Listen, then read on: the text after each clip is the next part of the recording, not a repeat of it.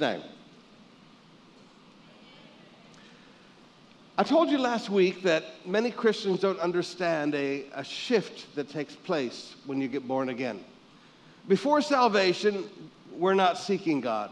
Psalms and Paul and Romans were very clear no one seeks God, no, not one. But God is the one who seeks us. Jesus came to seek and save that which was lost. But after salvation, God expects those roles to even out a little bit. And God continues to seek us, and God continues to reach out to us, but God wants us to seek Him. And there are many Christians that have never understood the shift that takes place after salvation. They're so used to God being the pursuer, they're so used to God always being the one that pursues them that they have relaxed into that role of being the pursued, and they don't understand that this relationship has to go both ways. God also wants us to seek Him. It's like a young lady, and the, the young man pursues and pursues and pursues, and he lives in Quezon City, and he goes to Cavite, to Naic every morning and picks her up, and then he takes her to work, and then he takes her back home to Naic and spends time with the family, and then he goes all the way home to Fairview. And he does that day after day after day until he's almost dead. And the young lady finally says, Yes. And then she doesn't understand why he wants her to also want him. She's so used to being the pursued, she's so used to the one being wanted, she doesn't understand that in a relationship, both people have to want. Everybody say, both people have to be seekers. Now, Jesus made everything easy for us. In Ephesians 2, verse 13, we've been brought near by the blood of Jesus. In Colossians 1 21 and 22, Paul said that in his presence we are free from accusation. In Hebrews 6, we come with boldness before the throne of grace that we might receive mercy and grace in our time of need. So Jesus has made everything easy, but we still have to put forth some effort to reach out to him.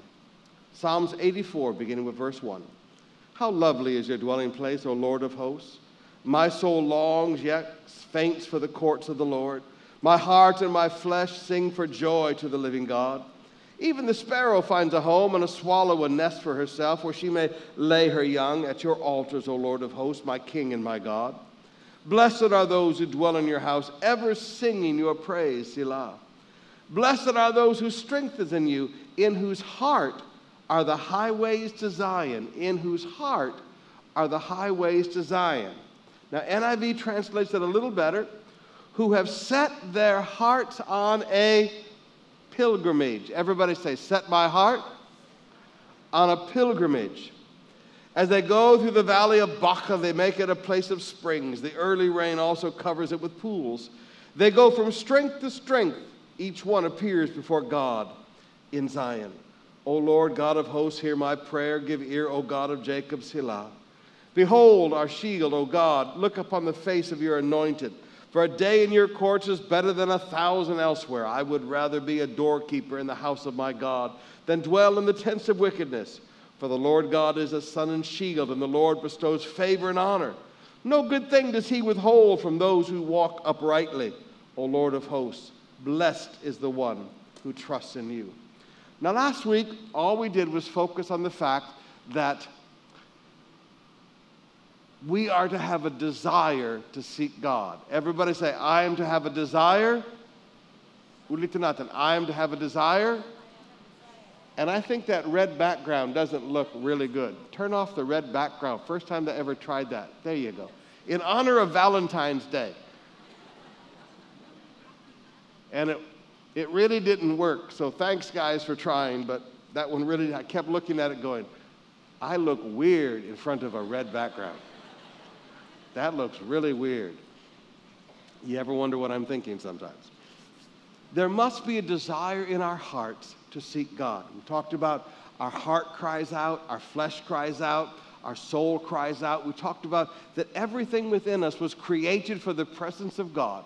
And so we, we can't say that our, our physical flesh doesn't desire the presence of God because we saw that it did. We can't say that our heart, our thoughts, our desires don't desire the presence of God because we saw that it does. But now, what I want us to do is pick up there and begin to understand that we must focus our hearts. Everybody say, Focus my heart. Psalms 84, verse 5. Blessed are those whose strength is in you, NIV, who have set their hearts on a pilgrimage. Everybody say, Set my heart. Say it again. Now, in Psalms 116, verse 11, it says, You have made known to me the path of life. In your presence is fullness of joy. At your right hand are pleasures forevermore.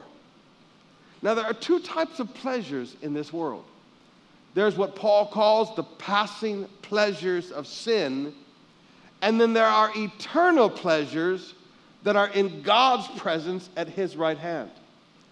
Now, the first thing I want us to understand is what are you setting your heart on? Are you setting your heart on the temporary pleasures of this life? You know, young men, please forgive me, but when, you set your heart on pornography, that is a temporary pleasure. That's a what kind of a pleasure? When you set your heart on sex, that is a temporary pleasure. When you set your heart on feeling the buzz of alcohol, that is a temporary pleasure. Oh, it makes me feel good when I drink. No, it really doesn't. The alcohol is a poison, and because it's a poison, your body recognizes it's a poison, and your body actually releases endorphins in your body that are actual like natural painkillers, and it's your own body's defense against the poison that's making you feel better. Are we still here? But there are people, their brains are confused about pleasure. Now, that alcohol has a temporary pleasure, but then the next day you have this throbbing headache because you took poison into your body. Now, every one of us in our life is going to have to learn to make decisions. Is there a pleasure that I'm looking for that is permanent and eternal? And please forgive me, but straight talk. The greatest pleasure in life you will find in the presence of God. Amen. Amen. Pleasures like your heart cannot comprehend. I mean, please, the passing pleasures of sin cannot even begin to compare to the infiniteness of the pleasure that a human soul will experience in the presence of God. And that pleasure is eternally. So you have to, first of all, ask yourself the question Do I want to set my heart on sin, which is a passing pleasure, or do I want to set my heart on the presence of God? That's a permanent pleasure. Everybody say, a permanent pleasure. Now, he, Jesus would teach us, Luke chapter 12, verse 29. And do not seek what you are to eat and what you are to drink, and don't be or worry. He said, don't set your heart on them. Everybody say, don't set my heart on them. Now, Jesus is very clear. When it comes to the things of this world, when it comes to the needs of life, don't set your heart don't focus your heart. Your heart is your emotions, your attitudes, your, your, your thoughts, your desires, your will. Don't focus your inner being on your needs. Your Heavenly Father knows that you have these needs, and He will provide. I didn't hear you. But, but there are some people, and, and please, this, this is true especially with the poor. Now, we, we've grown up poor around here, we understand poverty.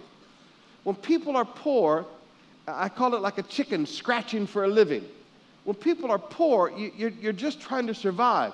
You're trying to get another 50 pesos. You're trying to get another 100 pesos for food for the kids that night. I mean, when, when people are poor, every bit of their energy every day, their heart is focused on their need. On their what? And Jesus would look at us and say, Don't set your heart on that. Your heavenly Father knows that you have need of these things.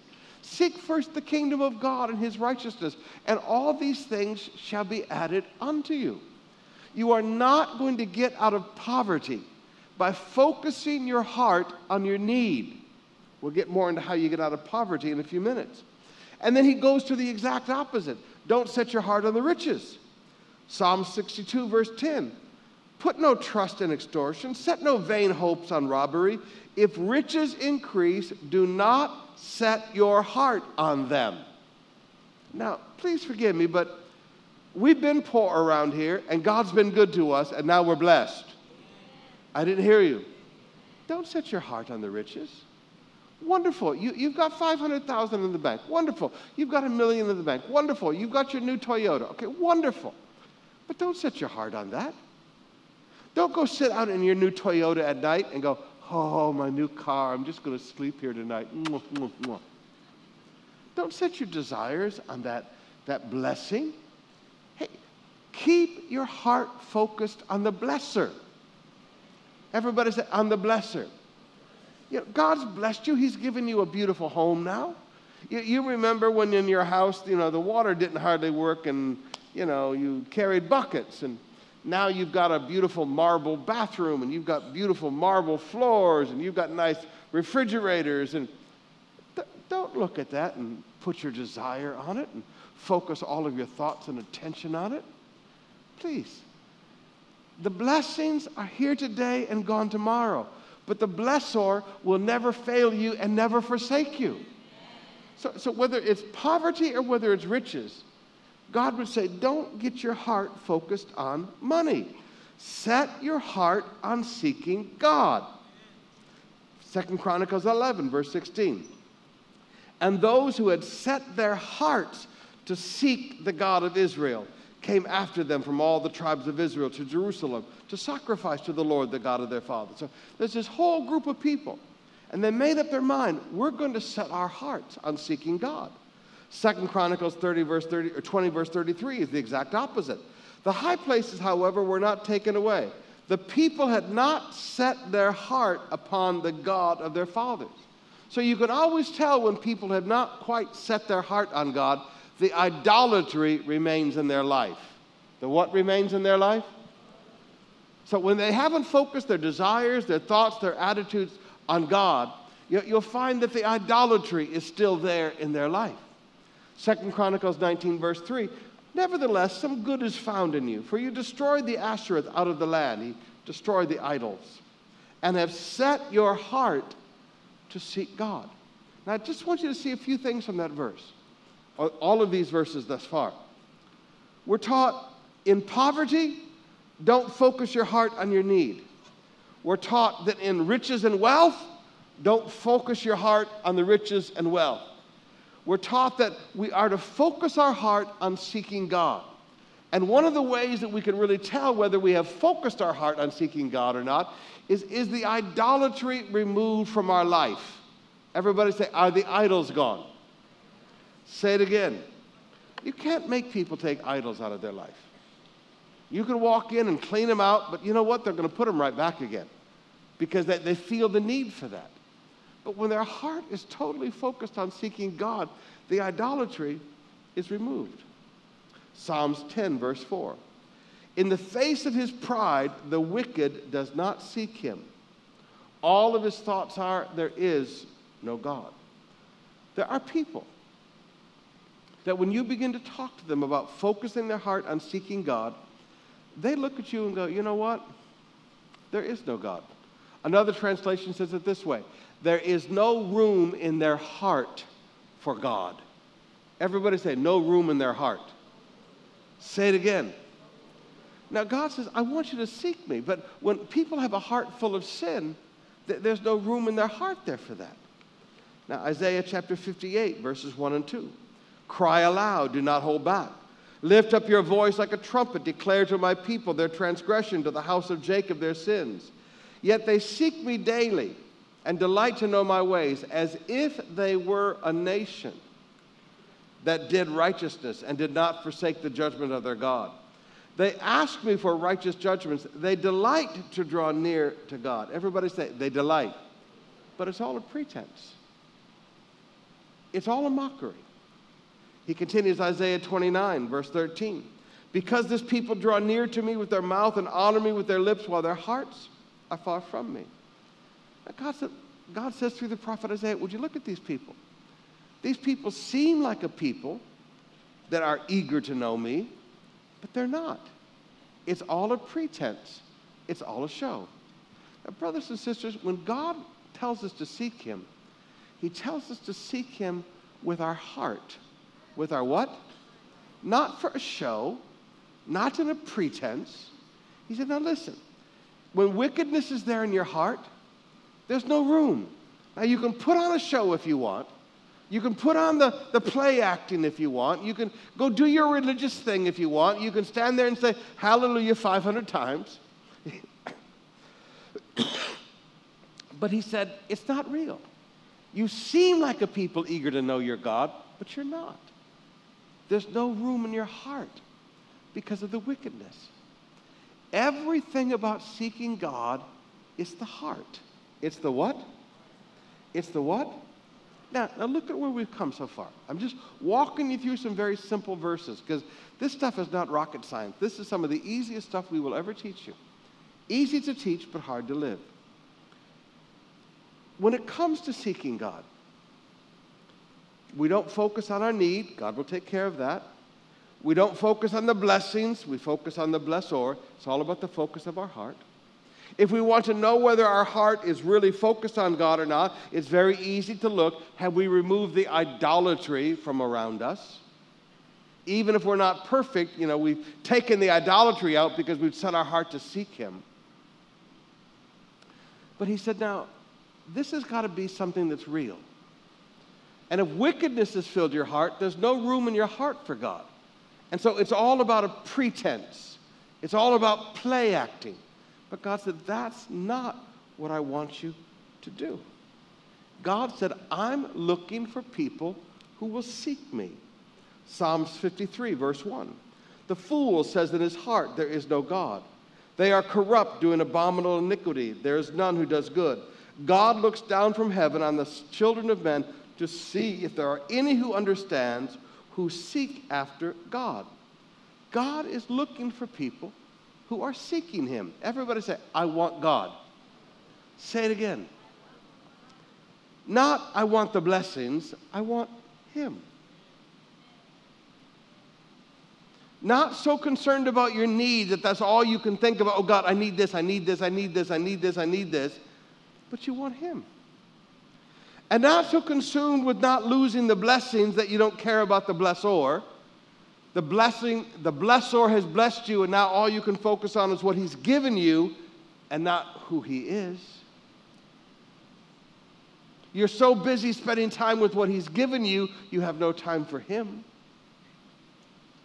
Rochi, how would, you, how would Alja feel if he had given you 15 diamond rings and a platinum and diamond necklace and platinum slippers studded with diamonds, and glasses that were completely paved in diamonds.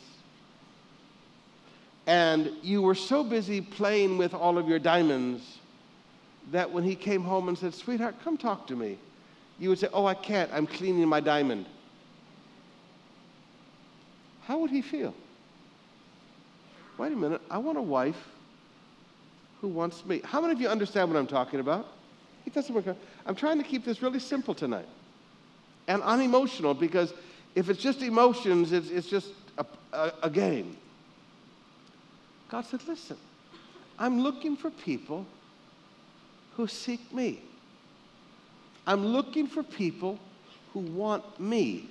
Everybody say, He's looking for people who want Him. Say it again, please.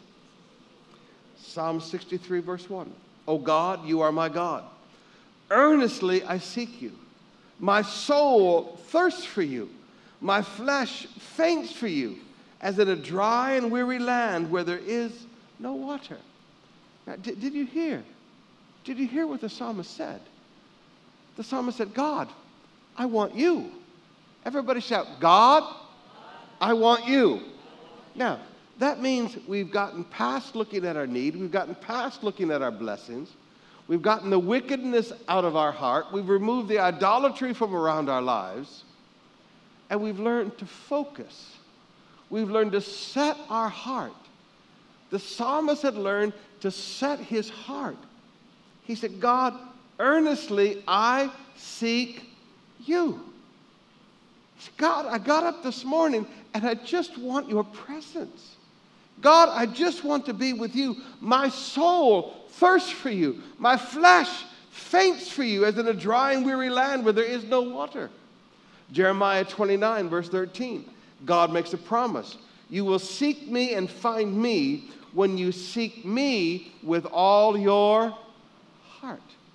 Not in pretense, not because you want something, not because you need something. Now, how many parents are here? Would you raise your hand? All the parents. Have you ever had your daughter walk up to you and go, Daddy? What is every father's next question? What do you want? I mean, please, every daughter has done that, and every son has done that too. Daddy, what do you want? They know that. I mean, parents aren't stupid. We know you're here because you want something. But how do you feel if your child on a holiday doesn't go out with their friends, doesn't go to the mall, and you say, Aren't you going out with your friends today? No, Dad, I just wanted to hang out with you today. Wow. Up to half my kingdom. Diba? The fact that they just want you. Now, now, this desire thing is a relationship truth. Can you not understand that God loves you? Your heavenly Father loves you, but He wants you to want Him also. That God, I'm here not because I need anything. I'm, God, you've been good to me beyond what I could ever dream of. God, I'm not here because I'm expecting anything. God, I'm just here because I want to be with you. How many of you are understanding what I'm talking about? Everybody say, God, I just want you. Now, he said that when you seek him with all your heart, you would find a demon. No. That when you seek him with all your heart, he said, you will find me. Now, there are going to be some beautiful experiences that are involved in that, but I want you to understand something. If you will seek God with all your heart, you don't need to worry about demons because you're not going to find demons. When you're seeking God with all your heart, He made a promise. You're going to find Him. Everybody say, find Him. Say it again. So please, don't, don't get yourself all worried about experiences and don't get yourself all worried about demons and don't get, please, just leave all that alone. And understand that when you set your heart to seek God, you're going to find God. Who are you going to find? Deuteronomy 4, verse 29. But from there you will seek the Lord your God and you will find him if you search after him with all your heart and all your soul. Now, to me, that is the most beautiful promise in the entire universe. That if I will move past just this prayer life of give me, give me, give me, my name is Jimmy. If I will move past this, this prayer life of God, I need this, I need this, I need this, I need this, I need this. Have you ever listened to how some people pray? That's all they talk about. God, I need this, I need this, I need this, I need this, I need this, I need this, I need this, I need this. And long list drops. If you can move past it, and please, there's nothing wrong with asking God for the things that you need, okay? Please. But if that's all your focus is, I'm sorry. There's so much more. I, I would challenge you to to get up one morning and take all of your prayer requests and set them aside and just say, Father, I'm here in Jesus' name. I come boldly before the throne of grace. I've been brought near by the blood of Jesus. There's no accusation in your presence. Jesus, I'm just here to be with you. All I want to do is spend some time with you. All I want is to be with you. And just spend an hour seeking His presence. Everybody said, just seek God. Say it again. Say it louder, please. You know, don't, don't pray for all of your Connect Group members. Don't pray for your, your parents and your grandparents and your uncles and your aunts and your 15th cousins. Just, God, I've got no requests here today. I just want to be with you. and sit there with an open Bible and read and pray and worship and pray and read and worship and just just let a beautiful triangle of relationship begin to flow of reading and praying and worship and just be with God. Everybody say, just seek God. Now, when you do this, he says some things are going to happen. Go back to Psalms 84, verse 7 in our text. They go from strength to strength till each appears before God in Zion. Now remember, in whose highway is the highway of Zion. You're going to come into the presence of God. But he said you go from strength to strength. Now, the Hebrew word here for strength literally means wealth. Everybody say wealth. They go from wealth to wealth. Now, if you'll quit focusing your heart on your, your riches and you'll, you'll quit focusing your heart on your need and you'll just focus your heart on God, you will prosper. Everybody say, I will prosper. Now, now, see, the world doesn't get that. The world thinks you've got to focus your heart. You've got to set your priorities and focus your heart on, on your needs being met. And the world tells you, you know, you've got all these assets. You've got to learn to take care of them and manage them and focus your heart on them. And God said, Would you focus your heart on me? And you'll go from wealth to wealth. Now, see, religion looks at us, and religion has this doctrine. It's not a Bible doctrine, but it's a, a Christian tradition.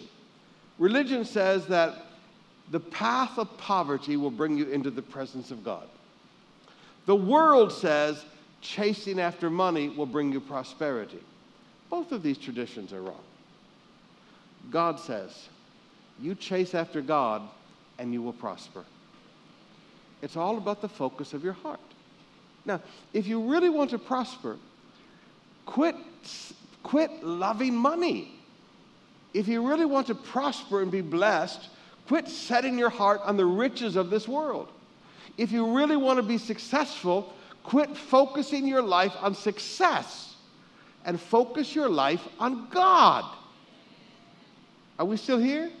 Now, I know the world looks at you and says, oh, that, that won't work, da da da da. But it does. You seek first the kingdom of God and his righteousness, and all these things will be added to you. So, first of all, there's prosperity. But secondly, everything around us begins to change. Verse 6 of Psalms 84. As they go through the valley of Baca, they make it a place of springs. The early rain also covers it with pools. Now, the valley of Baca literally means in Hebrew the valley of weeping and tears. As you seek God, in this life. You're going to walk through situations and environments where everybody around you is depressed and sad. Everybody say, depressed. Say it again. Some of you in your offices, some of you in your schools, young people are committing suicide. People just live discouraged and depressed. That's the Valley of Baca. But if you will set your heart on a pilgrimage, you change the environment around you. Look at the person next to you and say, I change it. Say it again. You change the valley of weeping and tears. They make it a place of springs, a place of the Holy Spirit. Remember, springs of living water, Jesus said, flow out of our innermost being. And the early rain covers it with pools. We literally walk through depressed, discouraged, broken environments. And we watch the Holy Spirit begin to flow. Now, now here's the key that, that people don't get evangelists don't bring revival, seekers bring revival. Let me say that again. Evangelists don't bring revival. Seekers bring revival. Everybody say, seekers.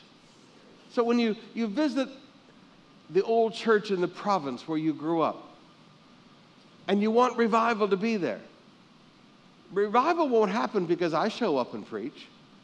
Sorry. Revival will happen because you get some people in that church to start seeking God. Everybody say, seek God. Seekers change the environment. Seekers change the environment around them. Seekers turn this dead, depressed, discouraged place into a place with an outpouring of the Holy Spirit. And it has nothing to do with the preacher, it has to do with the heart of seekers. Now, I took last week's sermon and I broke it in two because I wanted to go really, really slow. You have to understand that what I'm teaching you is the easiest thing in the world to teach. This stuff is so easy to understand. There's, there's no heavy theology with it. But here's the reality of it this is how we are to live our life until the day we go to heaven. Everybody say how we are to live our life. Now, please, I don't, I don't say this rudely or critically or any way to some of you. But some of you, this is who you used to be. And then you got that promotion. And now you don't do daily devotions, you do once a millennium devotions. Thank you. Are we still here?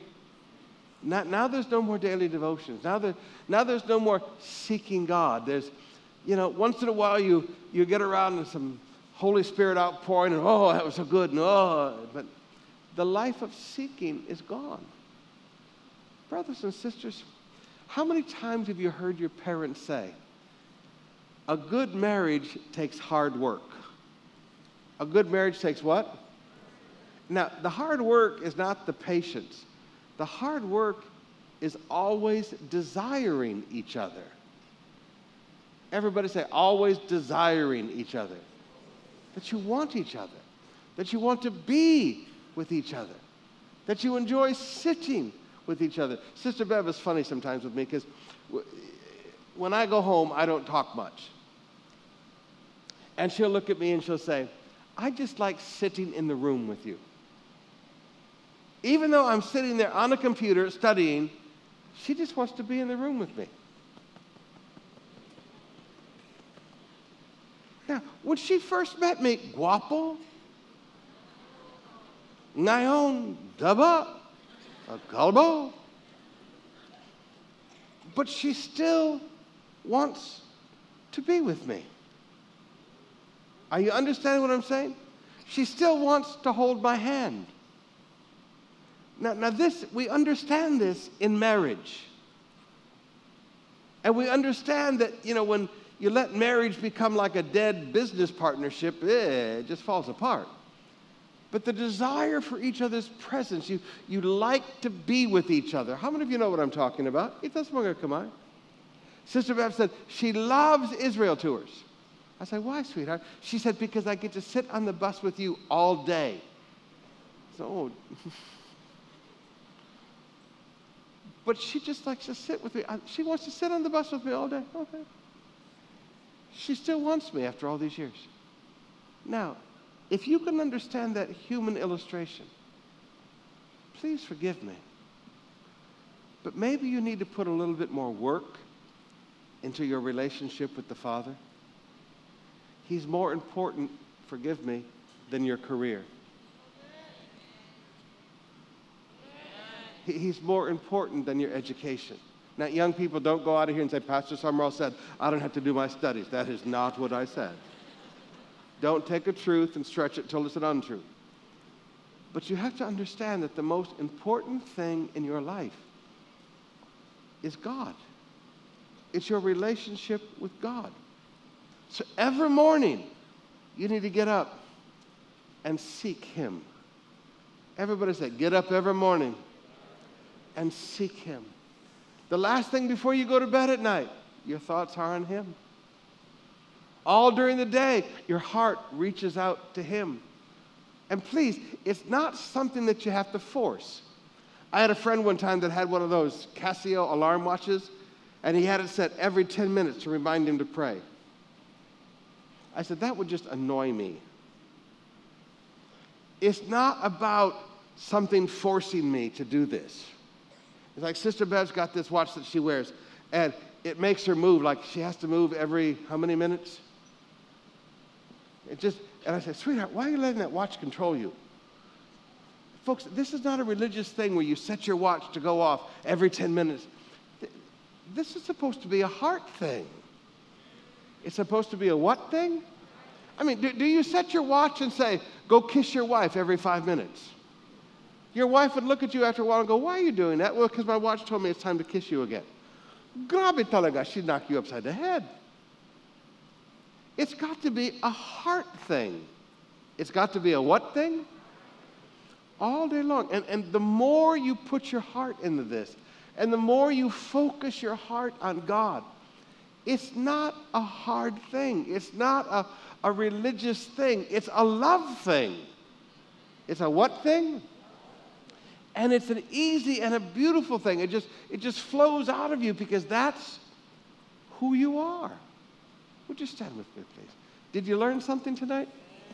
No, I, I didn't know how to make this complicated. I just know how to make it simple.